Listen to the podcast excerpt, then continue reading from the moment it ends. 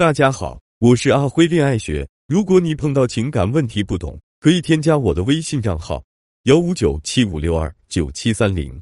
别把两个人的矛盾叠加成更多人的矛盾，甚至公之于众，毁了对方前程，彻底下定决心抛弃你。找更多的亲朋好友来评判对错，拉帮结派的劝架，把只是两个人的矛盾叠加成了更多人参与的矛盾。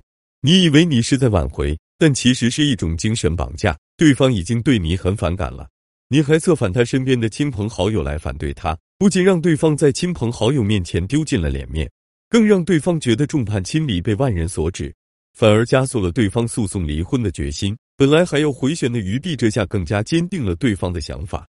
更极端的例子是，前段时间天猫总裁蒋凡的老婆公然在微博上开撕网红张大奕，让张大奕别再招惹她老公，他也不是好惹的。蒋凡本来是接任马云成为阿里巴巴三代董事长的，就因为蒋凡老婆这件事，把两人的矛盾放在公众场合来处理，对公司形象造成极大的损失。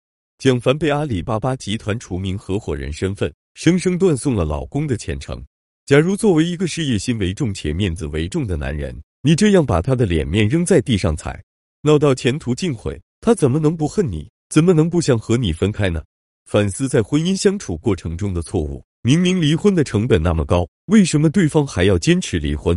离婚意味着将要失去一半的财产，失去一个本该安稳的家庭，甚至失去孩子的抚养权。辛辛苦苦努力半辈子才有的这些东西，一下子就失去了，成本当然高。但对方冒着失去这些东西的风险都要离开你，为什么呢？